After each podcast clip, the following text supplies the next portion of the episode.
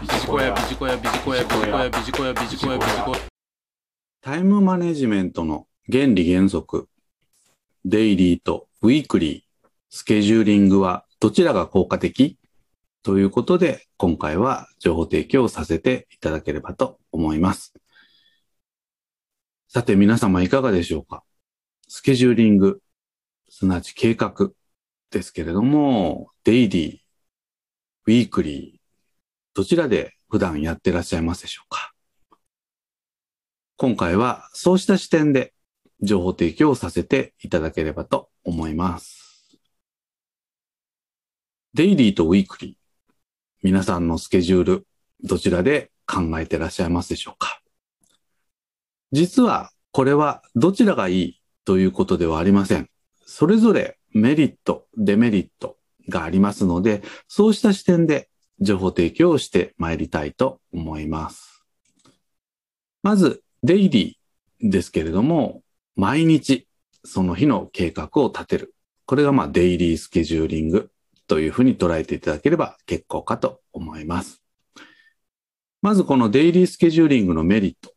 ですけれども、一日の限られた時間で集中した計画が立てられると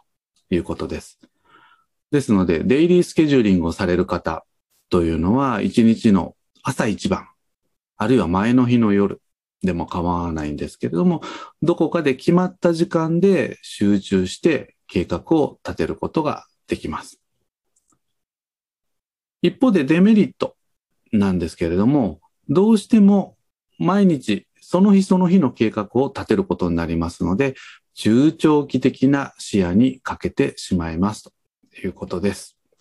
意識をしなければ仕事が作業になってしまう可能性もあります。また、トラブルが発生した時には計画通りに進まない一日、こういうことも起こり得ます。ということです。このデイリースケジューリングが向いている仕事というのは、総務系の方、あるいは間接部門で働く方々と言ってもよろしいかもしれません。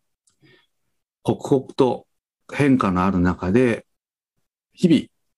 結果を出していく。そういう仕事の方は、このデイリースケジューリングが合っているかと思います。続いて、ウィークリースケジューリング。すなわち、1週間の計画をまとめて立てるというタイプです。こちらにも先ほどのデイリースケジューリング同様メリット、デメリットがあります。メリット。これはデイリースケジューリングのデメリットにも関連をしてきますけれども、目先のことだけではなく、中長期的な視点で計画を立てられるということです。ですから、心に余裕が持てるというふうに言ってもよろしいかもしれません。一方でデメリットですけれども、余裕がありすぎると集中力に欠けてしまうということです。ですから、ウィークリースケジューリングをされる方は、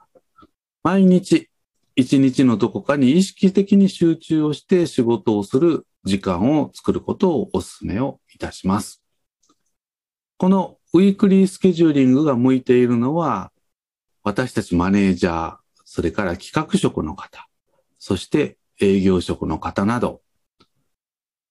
日々のことだけではなくって、少し中長期的にものを考えて達成をしていくような仕事をされる方には、このウィークリーをお勧めをしたいと思います。まとめになりますけれども、まあ、一般的にはこれまで説明をした通り、それぞれデイリースケジューリング、ウィークリースケジューリング、メリット、デメリットありますけれども、実際にそれぞれのスケジューリングをやってみると、